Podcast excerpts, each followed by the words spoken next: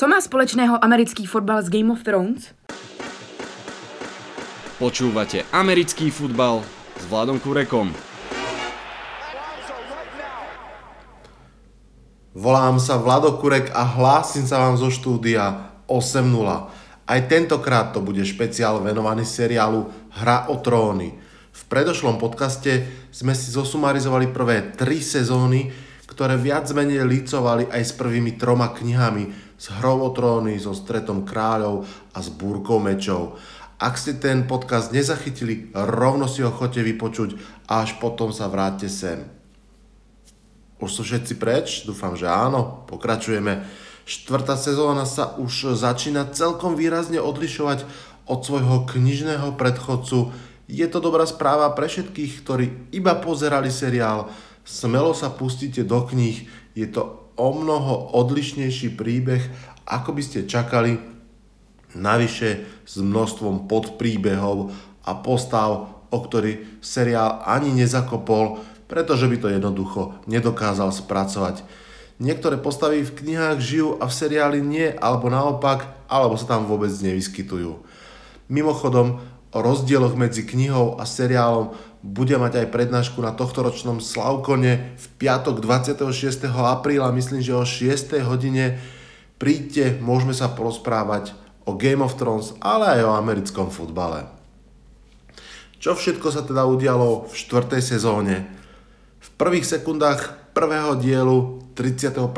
celkovo vidíme obrovský meč Edarda Starka zvaný ľad ako je rozstavený a ako sa z neho vyrobia dva menšie meče.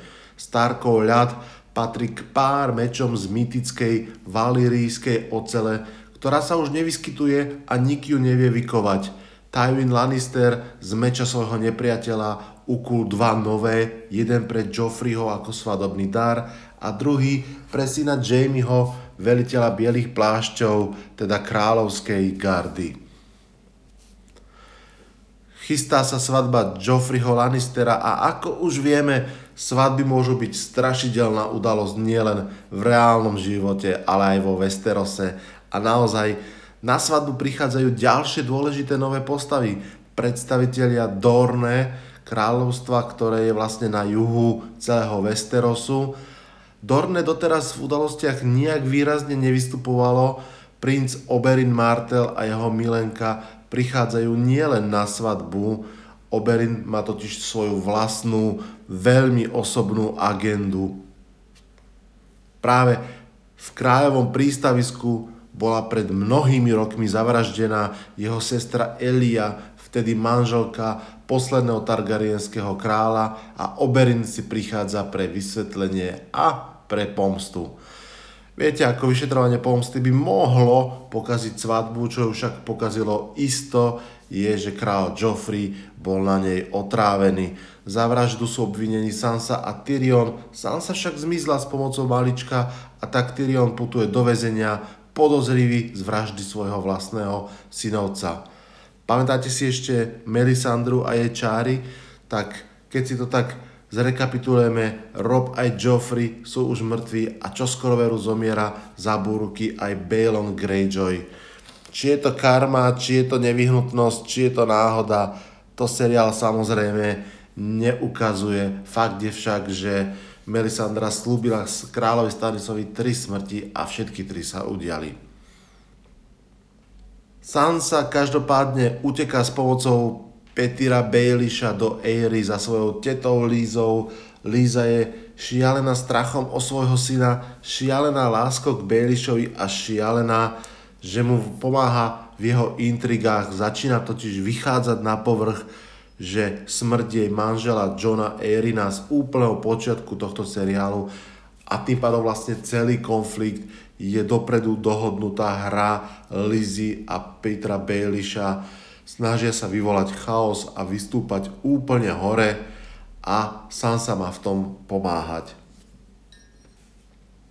Medzi tým Jamie Lannister ako nový veliteľ kráľovskej gardy pokračuje vo svojom charakterovom obrate, dáva svoj nový meč Oathkeeper Brienne Startu a posielajú nájsť Ariu a Sansu. Mimochodom, Oathkeeper je z tej tajomnej valerijskej ocele bol ukutý teraz toho meča Edarda Starka a je dobre vedieť, že práve valerijská ocel je jediný materiál okrem obsidiánu, ktorý dokáže zabiť bielých chodcov. Myslíte si, že to bude dôležité? Ja trošku áno. Mimochodom ešte veľmi pekná slovná hra Oathkeeper ako názov meča pre niekoho, komu ľudia hovoria kráľov vrah, Brienne mu vždy hovorí, že nedržiava prísahy. Veľmi pekná seba ironia. Tyrion. Ten je postavený pred súd za vraždu Joffreyho, ktorú nespáchal. Vieme už, že to urobila stará Olena Tyrell, aby sa neudiala svadba s jej milovanou vnučkou Margaret Tyrell. Áno, chce z Margaret mať kráľovnu, ale nechcela s nej mať manželku toho malého rozmaznaného monštra. Tyrion je súdený a odsúdený. Jeho jedinou možnosťou je dokázať vinu v súboji. V ňom má ako trpazlík malú šancu navyše, keď jeho žoldnierská pravá ruka Bron odmietne za neho nastúpiť ako jeho šampión. Boží súd sa však nakoniec predsa udeje, pretože Tyrion nájde svojho šampióna proti strašnému sérovi Gregorovi Kleganemu, proti hore, ktorá ide a je ním práve princ Oberyn Martel, ktorý presne preto prišiel aby mal šancu zabiť Kleganého, ktorý zabil jeho sestru Eliu pred rokmi. Súboj Oberina a Kleganého je veľkým bojom. Oberin so svojím dlhým a otráveným oštepom terorizuje Kleganého, bodá ho, raní ho, takmer ho má, je mrštný ako had, jedovatý ako škorpión. V okamihu víťazstva sa však dostane na dosah rúk Kleganého a ten síce umierajúci ho chytí a rozdrví mu hlavu rukami na kašu. Oberyn Martel je mŕtvý, Tyrion vinný a čaká ho smrť. Čaká, ale nedočká. Tyrionovi pomôže utiec jeho brat Jamie, je to osudové rozhodnutie pre všetkých, pretože Tyrion po ceste z väzenia ešte stihne s v ruke nájsť svojho otca Tywina na záchode a zastreliť ho. Najmocnejší muž krajiny je mŕtvý na záchode. Život vie byť na hovno. Tyrion následne nastúpi na loď aj s majstrom špionu Varisom, ktorý mu tiež pomáhal a odplávajú spoločne z Westerosu definitívne preč. Za oceánom zistuje Daenerys, že byť panovničkou nie je iba sranda. Jej draci rastú a začínajú sa živiť nielen ovcami, ale aj tými, čo ich pasú. Daenerys ide od jedného otrokárskeho mesta k druhému, oslobodzuje otrokov, získava si ich lásku a vernosť, dobíja najväčšie mesto tej Slayers Bay, Mirin a rozhodne sa v ňom zostať, navždy zrušiť otroctvo, nastoliť no, nové poriadky, break the wheel, ako hovorí Lenže okolité otrokárske mesta samozrejme s tým nie sú úplne spokojné a plánujú na ňu útok, pretože sa obávajú, že naozaj porozbíja okovy otrokov všade. A navyše Daenerys zistuje, že jej verný poradca rytier Jorah Mormont bol svojho času špión a že na ňu pôvodne donášal Varisovi a Malej rade. Jorah je tak vyhnaný, navyše Dráčiko sa rozhodne zatvoriť do podzemia, aby ďalej nežrali koho, koho ich nápadne, teda dvoch dráčikov, ten tretí najväčší sa uväzniť nedal a uletel kam si preč. Tak či tak Daenerys zostáva v tom veľkom cudzom meste, ktoré ju nie úplne má rado, osamotená, bez dobrého radcu, bez svojich obľúbených drakov. Poďme rýchlo na sever. Theon Greyjoy sa už nevolá Greyjoy a ani Theon je z neho Reek, zrúdna hračka v rukách sadistu Ramseyho Snova, bastarda.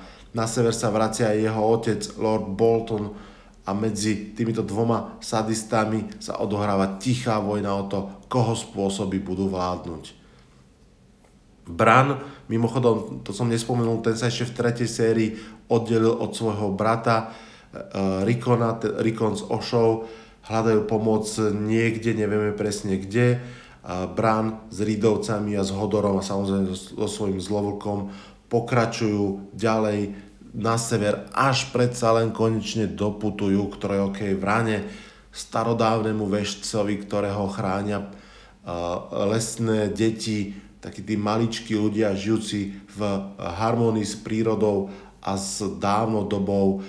Trojoka vrana potvrdí Branovi to, čo sa mu snívalo. Sice, že už nikdy nebude chodiť, ale bude schopný lietať vo svojich vešteckých snoch, pretože práve Bran sa má stať novou trojokou vranou, človekom schopným vidieť budúcnosť, minulosť a aj prítomnosť skrz tie magické stromy a ich pamäť.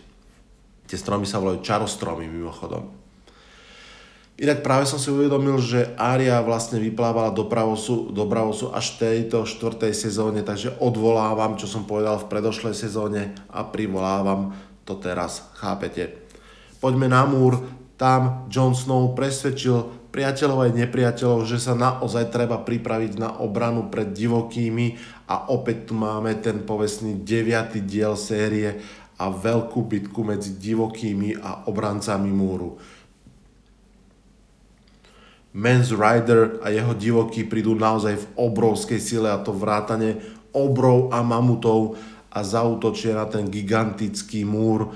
Myslím, že je popísané, že má 900 yardov na výšku, postavený pred tisícmi rokov John a jeho prieskumníci, hoci vo obrovskom oslabení, nakoniec odrazia prvý útok za obrovskú cenu. Legendárnou sa stala bitka v tuneli, kde, kde Johnovi kamaráti veľkým hrdinstvom porazia obra mága, posledného kráľa obrov.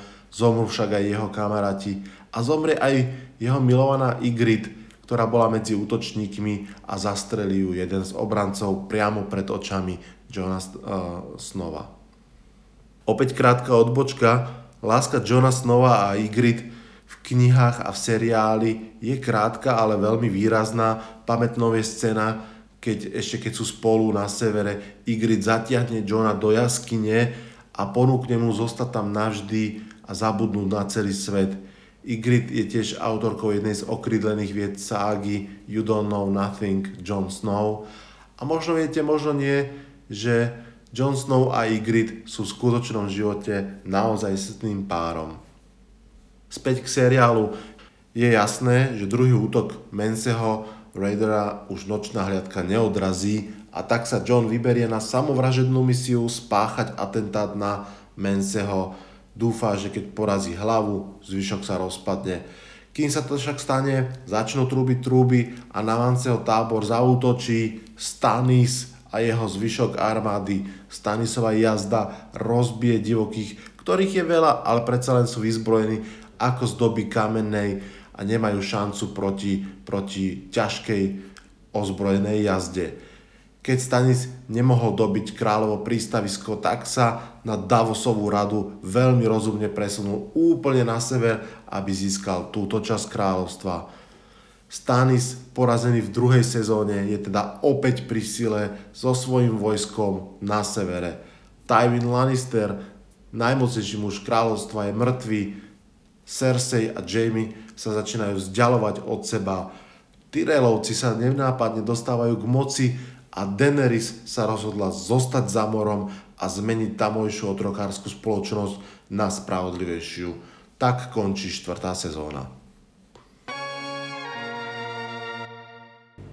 Kým sa posunieme k 5. sezóne, jedna rýchla poznámka k úvodnej znelke, ktorá sa už stala legendárnou svojou hudbou, svojim obrazom, tou štruktúrou miest, ktoré sa dvíhajú ako keby zo zeme. Iste ste si všimli, že na začiatku každého dielu sa ukazuje na mape niekoľko tých istých hlavných miest, ako napríklad Kráľovo prístavisko alebo Múr, ale vždy sa objavujú aj iné podľa toho, kde zablúdi dej konkrétneho dielu. Čo ste si možno nevšimli, že na tých obručiach, ktoré vlastne postupne trikrát prestrihnú obraz, je veľmi rýchlo v heraldickej reči vyrozprávaný dej, ktorý predchádza seriálu. V prvej obruči vidíme draka, ako dobíja mesto, to je príchod Targaryenovcov do Westerosu. V druhej obruči potom vidíme jelenia, leva a vlka, ako bojujú s drakom, to je aliancia Baratheonovcov, Lannisterovcov a Starkovcov v rebelii proti Targaryenovcom. No a v poslednej obrúči sa už zvieratka klaňajú Jeleňovi, novému kráľovi. No a teda k 5. sezóne tá začína flashbackom z minulosti, ukazuje mladúčku Cersei, ktorej veštica vyvešti, že bude kráľovnou a že bude mať tri deti, ale aj, že jej tri deti zomru. Nie som si istý, či to bolo aj v seriáli, ale v knihe bola tá väžba ešte doplnená o jednu veľmi dôležitú vec a síce, že Cersei zomrie rukou niekoho blízkeho, k tomu sa ešte dostaneme. Každopádne skutočná Cersei je šialená smutkom za stratou Joffreyho, obvinuje utečeného Tyriona a vypisuje na jeho hlavu veľkú odmenu. Pritom si ako si nevšíma, že Margaery Tyrell si dokáže s úsmevom a vykalkulovanou dobrotou a charitou získať na stranu verejnú mienku aj srdce nového kráľa Tomena Lannistera. Seriál sa konečne pozrie aj do Dorne, do tej južnej časti kráľovstva a je to teda o mnoho odlišnejšie Dorne ako v knihách. Toto seriálové je o mnoho viac o piesočných hadoch, o bastardích dcerách mŕtvého Oberina Martela, o tom, ako pripravujú pomstu a v jej mene sú ochotné preliať krv cudzích aj svojej rodiny, začnú však aspoň tým, že jedom zabijú Myrcelu Lannister, práve keď ju jej otec a zároveň Ujo Jamie berie, berie loďou späť domov. Medzi tým v kráľovom prístavisku Cersei nenapadne nič lepšie, ako vyzbrojiť a posilniť náboženský kult vrabčiakov.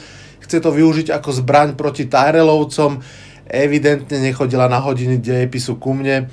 Rýchlo silnúca církev zatkne nielen Margery a jej brata, ale aj samotnú Cersei.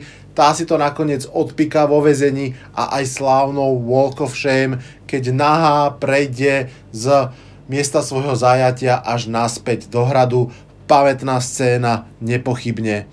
Aj druhá kráľovna, tá za morom, má problémy s kultom, synovia Harpie, tajný odboj, vraždia Daenerysиných vojakov aj priateľov. Dany sa snaží vládnuť rozumne, ale jej targaryenské divoké srdce ju občas ťaha do extrémov.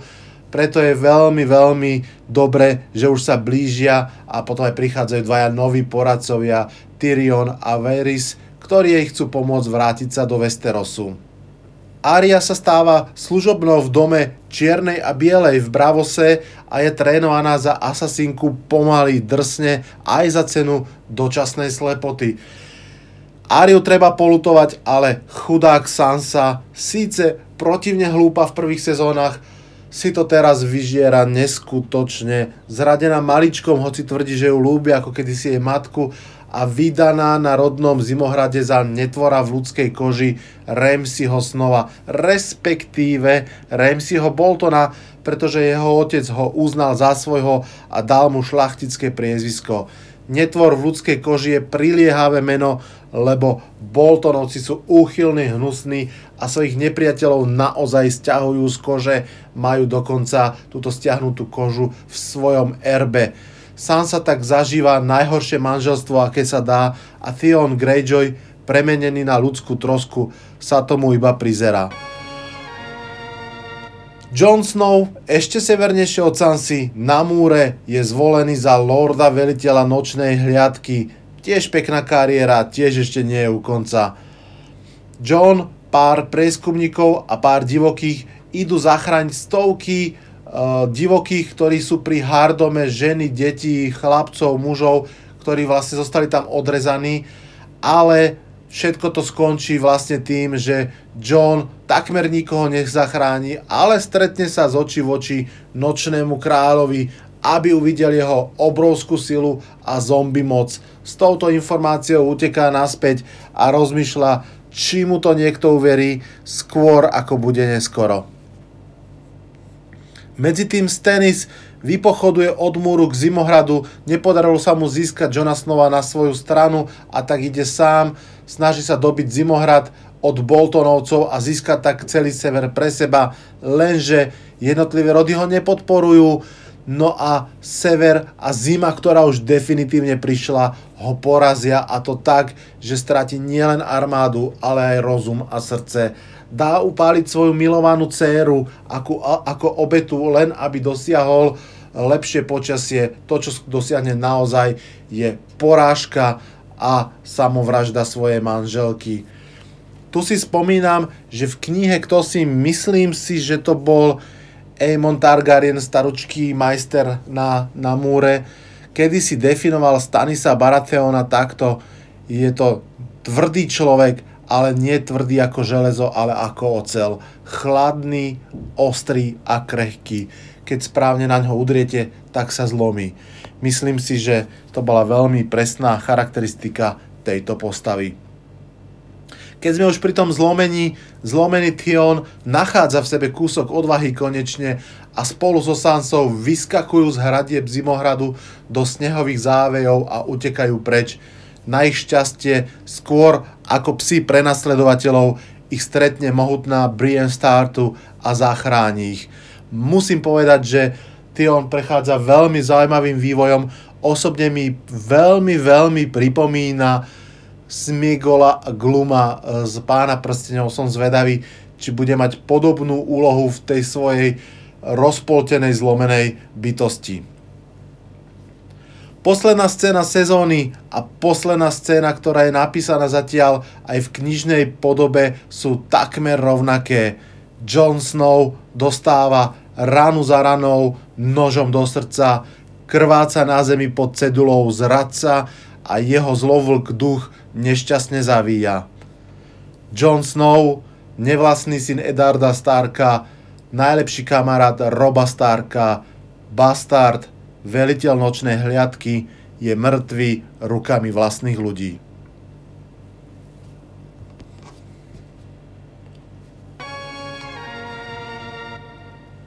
Šiestu a 7. sezónu trošku zrýchlíme, čo vy na to, aby sme to stihli do toho pondelka. Celý knižný svet zúrivo debatoval, či je Jon Snow naozaj mŕtvý, áno, naozaj bol, a či ožije, áno, už vieme, že ožije, takmer 6 rokov, áno, tak dlho to riešili fanúšikovia knih, až kým neprišla 6. sezóna seriálu, aby to rozlúskla. V tejto, podľa očakávania, Melisandra oživí Johna, čo má okrem obrovských biologických dôsledkov, viete, zase dýchanie a tak ďalej, aj dôsledky politické. Johna prestala viazať prísaha nočnej hliadky, opúšťajú, aby získal Zimohrad sídlo svojho otca späť. Berie si so sebou malú armádu divokých, sestru Sansu a pár severských rodov, ktoré sa k nemu pridávajú. To ešte nevie, že Bolton má samozrejme o mnoho väčšiu armádu a najmä že má ako rukojemníka jeho nevlastného brata Rikona Stárka. V deviatom, ako inak, diely sa stretnú v povesnej bitke bastardov, ale na to si ešte chvíľku počkajme. Poďme do Bravosu. Aria dramaticky ukončuje svoje učenie sa za zabíjačku a vracia sa na západ. Svoje skills si vyskúša hneď na jednom zo svojich hlavných terčoch. Zabíja starého Waldera Freya autora Red Wedding. Cersei sa mení zo zlatej kráľovnej na čiernu vdovu, jedného z najnebezpečnejších tvorov v prírode. Celá oblečená do čierneho dá vyhodiť do vzduchu polovicu hradu a zbaví sa tak Tyrelovcov, cirkvi, ale aj svojho posledného dieťaťa Tomena, ktorý spácha samovraždu. Ale jej to je už jedno, konečne sedí na tróne ako kráľovna, sama za seba, a proti všetkým. Podobne ohňom sa zbaví svojich nepriateľov aj Daenerys, zajata dotrakmi, spáli šéfov kmeňov a stane sa tak, ako kedysi jej manžel Khal Drogo, náčelničkou celej dotrackej tlupy. Tak a poďme na tú bitku bastardov, veľkolepá bitka, naozaj kino rozmerov, trošku inšpirovaná rímanskými a germánskymi stratégiami, neviem, kde sa tam zrazu zobrali, ale to nie je podstatné. Podstatné je, že John nakoniec vyhral, ale vyhral vďaka Sanse a jej priateľovi Petrovi Maličkovi Bailishovi. John sa stáva novým kráľom severu a ten titul sa k jeho väčšine zachmúrenej tvári naozaj šikne. No a úplný záver patrí zväčšujúcej sa armáde Daenerys Targaryen. Získava na svoju stranu nielen dotrakov, ale aj Fiona a Jaru Greyjoyovcov. Na ich lodiach konečne po šiestich sezónach vypláva domov dobiť trón pre seba. Nezabudnime na Brana, jeho vševidiacimi očami vidíme nočného kráľa, pochopíme, kto naozaj je Jon Snow a vidíme aj jednu z najsmutnejších udalostí, smrť Hodora. A je tu sezóna číslo 7, prvá skrátená sezóna miesto klasických desiatich častí, iba 7 a už žiadna opora v napísanom texte a povedzme si pravdu, je to vidieť. Obrazom je to úžasný spektákel, ale zákony času, priestoru a logiky už dostávajú trošku na držku. Ale kto vie, možno len Varys, Daenerys a ďalší poznajú teleporty, o ktorých nevieme. Každopádne Sezóna začína brutálne, priznám sa, dve sekundy som nechápal, keď som videl Waldera Freya rečniť, ale potom mi to došlo a ani som nedýchal. V úvodnej scéne zima padla na rod Frejovcov a karma udrela veľkým krvavým bičom. Cersei v kráľovom prístavisku vládne, ale nepriatelia jej dýchajú na krk. Daenerys sa vylodila na dračom kameni na hrade, ktorý patril jeho, jej rodu, na hrade, na ktorom nedávno ešte vládol Stennis a vďaka spojenectvu s, aj s Tyrelovcami a Martelovcami, ktorí majú už Cersei plné zuby, to vyzerá na jasnú prevahu. No, k Cersei sa pridáva Euron Greyjoy aj so svojou železnou flotilou, tou poráža svoju vzdialenú rodinu, zajme Jaru a kým Daenerysiny nesmrteľní zbytočne dobíjajú vyprázdnený Casterly Rock, rodný hrad Lannisterovcov. Lannisterovci pod vedením Jamieho dobíjajú Tyrelovský High Garden a zoberú si všetko ich obrovské bohatstvo. Potom však koristnická Lannisterská armáda zažije niečo, čo žiadna armáda nezažila 300 rokov. Útok dospelého draka. Niečo, ako letecký napalmový útok vo Vietname. Epická bojová scéna s Bronom, Jamiem, Drakom, isto si pamätáte.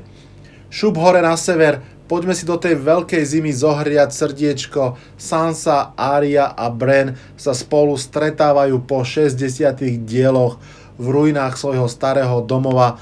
Priznám sa, mám veľmi rád tú scénu a myslím si, že je to obrovský kredit celému seriálu, že naozaj dokáže budovať tie linky takým spôsobom, aby aj takéto navonok banálne stretnutie bolo v skutočnosti veľmi silnou emóciou.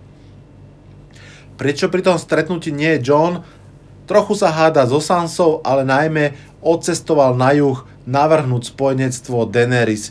Jeho neprítomnosť využíva malíček, ktorý sa snaží rozoštvať sestry Starkové a hľadá šteblíky, ako sa ďalej šplhať po rebríku moci hore. Pravda len do okamihu, keď sa ukáže, že jeho žiačka Sansa je už lepšia majstra, demaskuje Baelisha a nechá ho popraviť. Hra o tróny tak stráca svojho kardinála Richelieu, svoju šedú eminenciu, človeka, ktorý bol na začiatku konfliktu a vlastne dlho odvážne surfoval na vlnách katastrofy stále smerom hore. Stretnutie Johna Snowa a Daenerys Targaryen je nevyhnutné, dlho očakávané vyvrcholenie deja a nemyslím tým teraz sex. Saga sa oficiálne volá Pieseň ľadu a ohňa a práve oni dvaja te, tieto elementy predstavujú. Snow Targaryen Samozrejme, na touto metaforou je ešte jedna základnejšia. Ľad ako bieli chodci a oheň ako ľudia a draci. To je samozrejme hlavná línia konfliktu celej ságy. A práve pre potrebu spojenectva sa Dany a John napriek úvodným nezhodám dávajú nakoniec dokopy a nie, ani teraz ešte nemám na mysli sex Výsledkom je, že 7 statočných cestuje na sever, aby získalo živý dôkaz o mŕtvolách, ktoré dokážu chodiť a robiť nové mŕtvoly. Krásna, ale totálne nelogická časť deja končí veľkou radou v kráľovom prístavisku, ktorá formuje spoločnú alianciu ľudí proti zlu. Takto chápu všetci, okrem Cersei samozrejme, tá plánuje ďalšiu zradu ale to už naozaj, naozaj prituhuje. Zima definitívne prišla, bieli chodci aj s oživeným drakom zbúrajú magický múr, ktorý chránil zem ľudí po tisíc ročia a tiahnu dole. Zima prichádza, a jedinou nádejou sú John a Danny. Tí sa práve stali milencami, nevediac, že sú vlastne synovec a teta. Na druhú stranu, Targaryenovskej dynastii sa brali súrodenci bežne, takže tak. To je všetko, čo sa udialo za 7 rokov, respektíve za 7 sezón, čo sledujeme tento seriál. O pár dní začne posledná sezóna, opäť bude skrátená, ale pevne verím, že bude stáť za to. Poďme si na záver ešte pár najväčších teórií a špekulácií. Mnoho z nich je založených na knihe a seriál ich už rozlúskol, patrí sem napríklad skutočný pôvod Johna Snova, aj keď je pravda, že fanúšikovia kníh už dávno tiež tušili, že Rhaegar Targaryen a Lyanna Stark mali spolu dieťa a tým je práve Jon Snow, ale seriál nám to definitívne potvrdil. Potom sú také teórie, ktoré seriál vôbec nepotvrdí, pretože jeho dejová línia sa výrazne vzdialila od predlohy. Napríklad, kto je mladý Griff, na to si budeme musieť počkať až na knižky. Poďme si však teraz povedať pár vyslovene seriálových špekulácií. Myslím si, že tých 6 najvýznamnejších naozaj má zmysel spomenúť. Zároveň k tomu chcem povedať len jednu vec. Viem, že obrovským trendom v súčasnosti je pozerať seriály naraz, binge-watchingovať to, dáva to celé. Práve uh, tieto špekulácie sú krásna pridaná hodnota pre tých, ktorí ten seriál pozerali real time vždy sezónu po sezóne a mali čas potom naozaj debatiť o každej jednej drobnosti, čo z toho bude, či sa z toho niečo stane a tak ďalej. Myslím si, že to veľmi patrí k tomuto seriálu alebo vôbec k seriálom ako takým. No a poďme už teraz na tie špekulácie. Bude sa v seriáli cestovať v čase, ako naznačila smrť Hodora? Naša prvá špekulácia. Tohto sa úprimne veľmi bojím, pretože taká vec ako cestovanie v čase, diskontinuita času, to je veľmi ošemetná vec a môže strašne pokaziť celý dej Dá sa urobiť aj dobre, samozrejme. Môže napríklad pekne zacykliť celý dej a urobiť z neho históriu, ktorá sa mení na legendu, ktorá sa mení na mýtus, až sa zabudne a potom sa znovu stane realitou. Uvidíme. Ja osobne by som si skôr prial, keby tá linka naznačená smrťou Hodora sa ďalej nerozvíjala, ale naozaj netuším. Druhá špekulácia sa týka smrti Cersei, ktorú som už naznačil. V knihách je to proroctvo doplnené o tzv. Volonquar, o menšieho brata, ktorý zabije Cersei. Veľmi jasne to ukazuje na Tyriona, ktorý je menší aj mladší a ten by aj veru mal za čo sa pomstiť Cersei. Čo sa však šepká a čo sa mi zdá, že by naozaj mohla byť aj pravda je, že by nakoniec tým, kto zabije Cersei, bol Jamie. Jej milenec, celoživotná láska, ktorý si prešiel obrovským vývojovým oblúkom a čím sa stával charakternejším, tým sa viac vzdialoval od svojej sestry, či to môže dospieť až k takémuto strašnému činu a kvôli čomu uvidíme. Napadá mi, že to môže súvisieť s tým aktuálnym tehotenstvom. No a samozrejme do tretice tým malým bratom môže byť aj Aria, Tama, Cersei úplne na vrchu svojho nákupného zoznamu. Tretia špekulácia sa týka zombie Sera Gregora, kto zastaví horu, ktorá ide v jeho zombie podobe. Ser Gregor bol takmer neporaziteľný zaživa, aký je teraz, keď je z neho golem, ani netušíme. Prastará fanušikovská teória hovorí, že sa nakoniec stretne so svojím bratom Sandorom. Osobne si myslím, že na to naozaj príde. Kto prežije tento ich súboj, neviem si predstaviť môj typ je, že ani jeden z nich. Štvrtá špekulácia, moja najobľúbenejšia. Drak má tri hlavy. Veta, ktorá v ságe zaznela veľakrát, môže znamenať aj to, že existuje aj tretí Targaryen. Vieme, že Daenerys je Targaryen, vieme, že Jon Snow je Targaryen a tým tretím Targaryenom by mohol byť Tyrion Lannister. Osobne to považujem za veľmi, veľmi pravdepodobné, dokonca si myslím, že v knihách to tak určite bude, v seriáli sa môže stať samozrejme všeličo, čo teraz nemyslím ako pochvalu. Prečo by mal byť Tyrion eh, Lannister vlastne Tyrionom Targaryenom? Eh, veľmi rýchly sumár. Tywin Lannister ho nenávidel celý život, hovoril mu, že nie je jeho syn.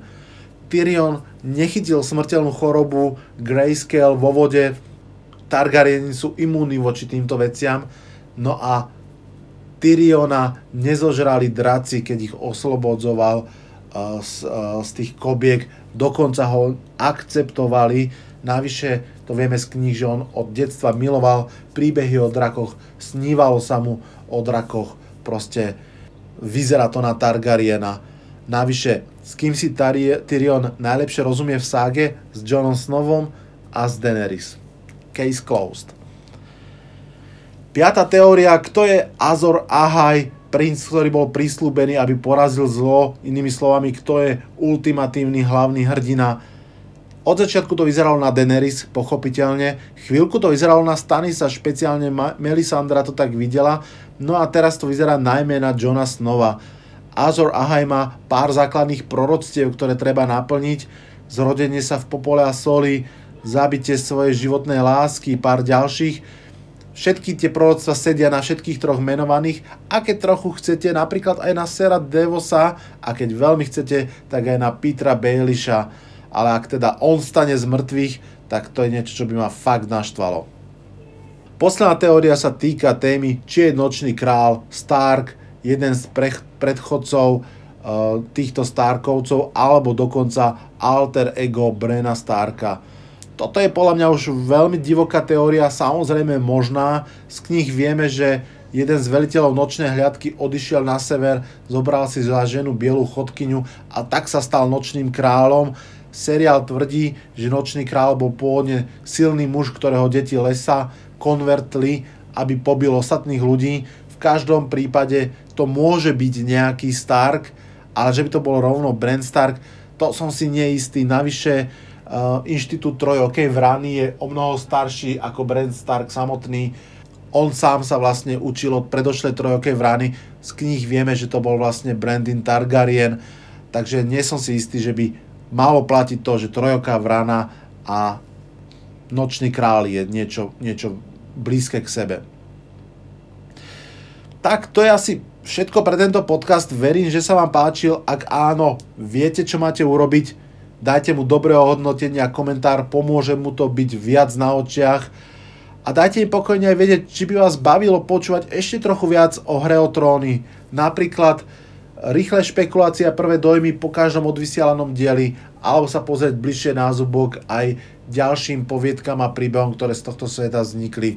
Napíšte mi to na Facebooku, na stránke tohto podcastu Americký futbal s Vladom Kurekom alebo na Twitteri na meno Vlado Podtržník Kurek. A pre tých, ktorí ako ja milujú nielen hru o tróny, ale aj americký futbal, kratučký oznám, draft sa blíži, máme ho za dva týždne a s ním aj ďalšie čisto futbalové podcasty. Jeden, možno kratší si dáme tesne pred draftom a jeden dlhší rozhodne hneď po drafte, aby sme si povedali, ktoré mužstvo ako draftovalo, kto sa môže tešiť na skvelú sezónu. Ja sa už veľmi teším, tento apríl naozaj stojí za to. Odhlasujem sa z tohto podcastu, počujeme sa čoskoro, čaute, čaute.